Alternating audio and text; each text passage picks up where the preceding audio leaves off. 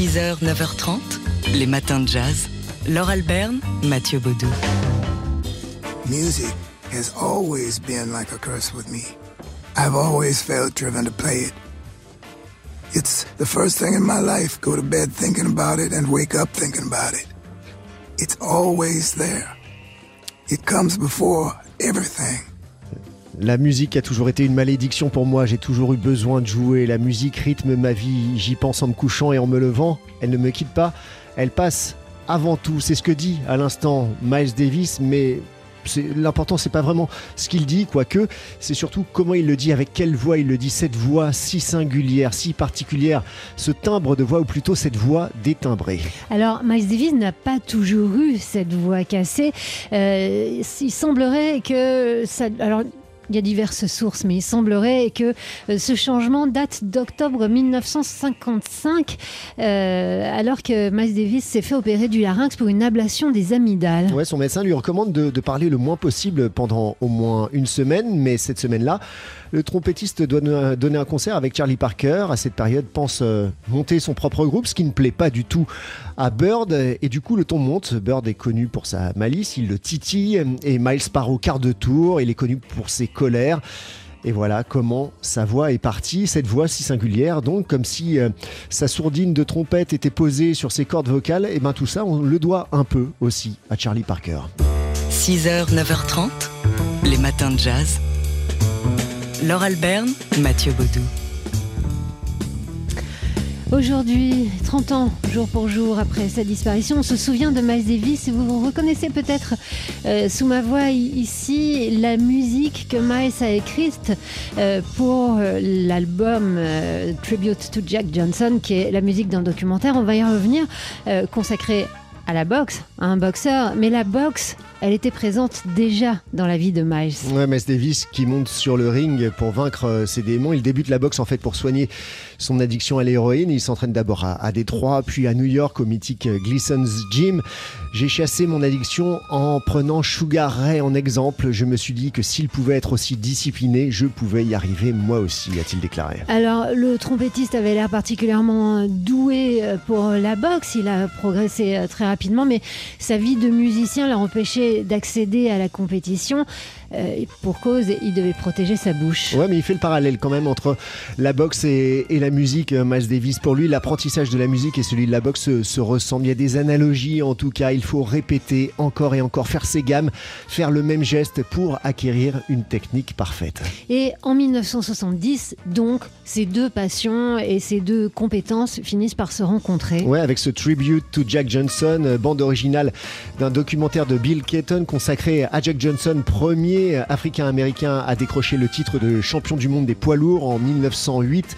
Et pour cet album, enregistré en avril 1970, il est entouré notamment de John McLaughlin, Herbie Hancock, Billy Cobham ou encore euh, Jack de Jonette et Benny Maupin, Chick Corea aussi et Dave Holland. Bref, un all-star band pour cet album qu'il considérait lui-même, c'est ce qu'il a confié à John McLaughlin comme étant son préféré. 6h, 9h30, les matins de jazz. Laure Alberne, Mathieu Baudou.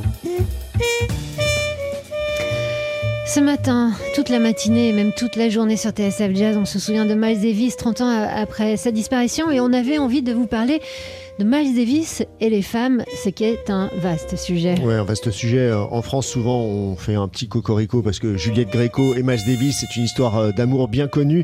Mais euh, on a voulu se concentrer sur celles qui ont partagé sa vie et qui ont influencé sa carrière avec d'abord Frances Taylor, qu'il rencontre en 1953 à Los Angeles. Il se marie en 59. Franz, Franz Dance, hein, qu'on qu entend sous nos voix là, issu de l'album Kind of Blue, qui est sorti en 59, est inspiré par Frances Taylor. Et c'est grâce à elle que Miles Davis a assisté à un concert de flamenco, ce qui lui a inspiré son album Sketches of Spain en 1960.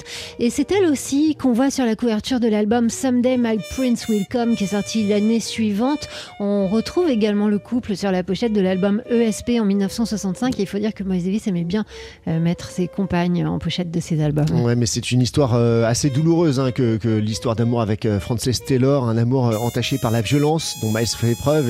Il est alors sous, sous addiction à l'époque, ça le rend paranoïaque et toxique et il divorce en 1968.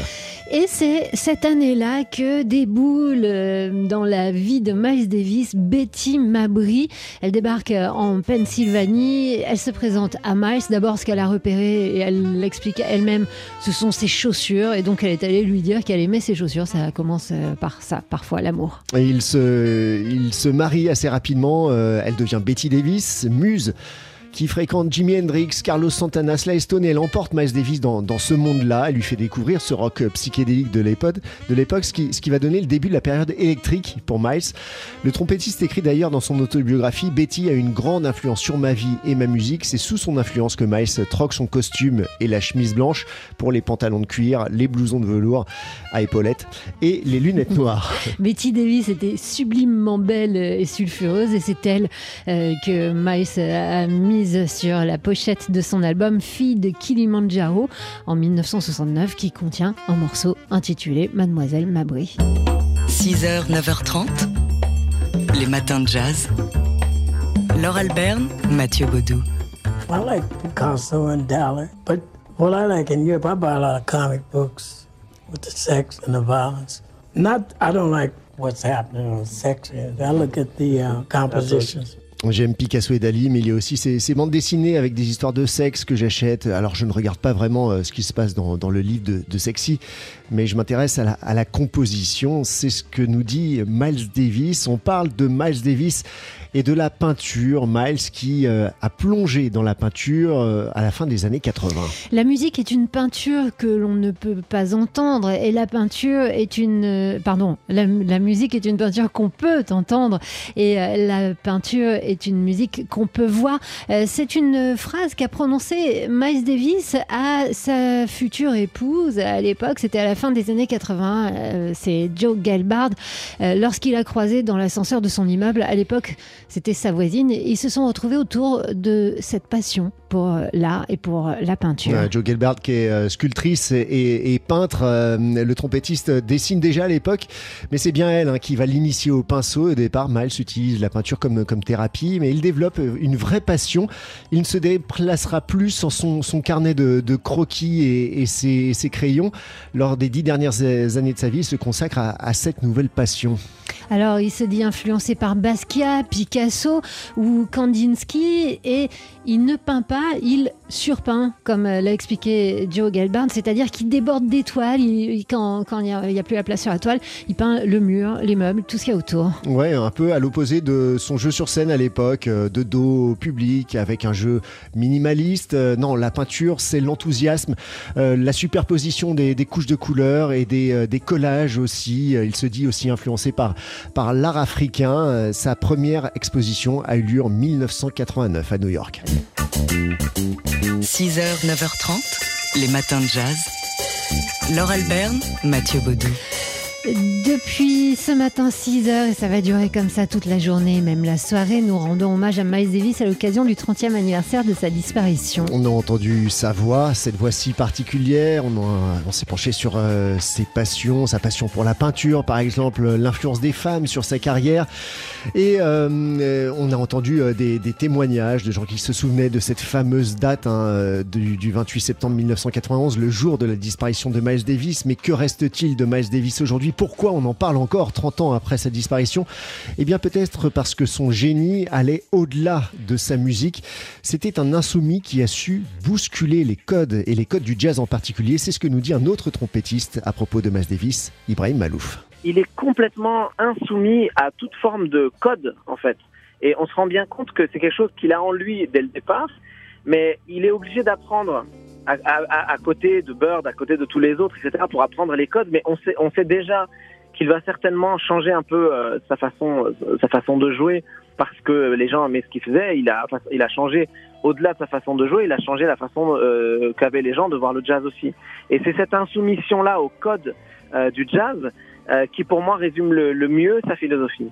Et je pense que c'est quelqu'un qui a repousser un peu les murs, les frontières de ce qu'on considère comme étant euh, les frontières du jazz.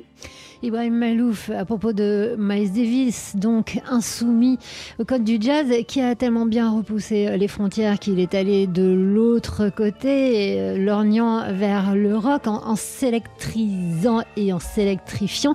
Et ce sera le sujet ce midi de Daily Express. Ouais, à commencer par cet album qu'on entend sous nos voix, In Silent Way, en, en 1969. C'est le début euh, d'une période foisonnante de recherche de sons autour de cette euh, bonne fée électricité. C'est toute cette période que Jean-Charles Doucan va, euh, va aborder avec Frédéric Goati et avec le rocker Yarol Poupeau. C'est à midi sur TSF Jazz.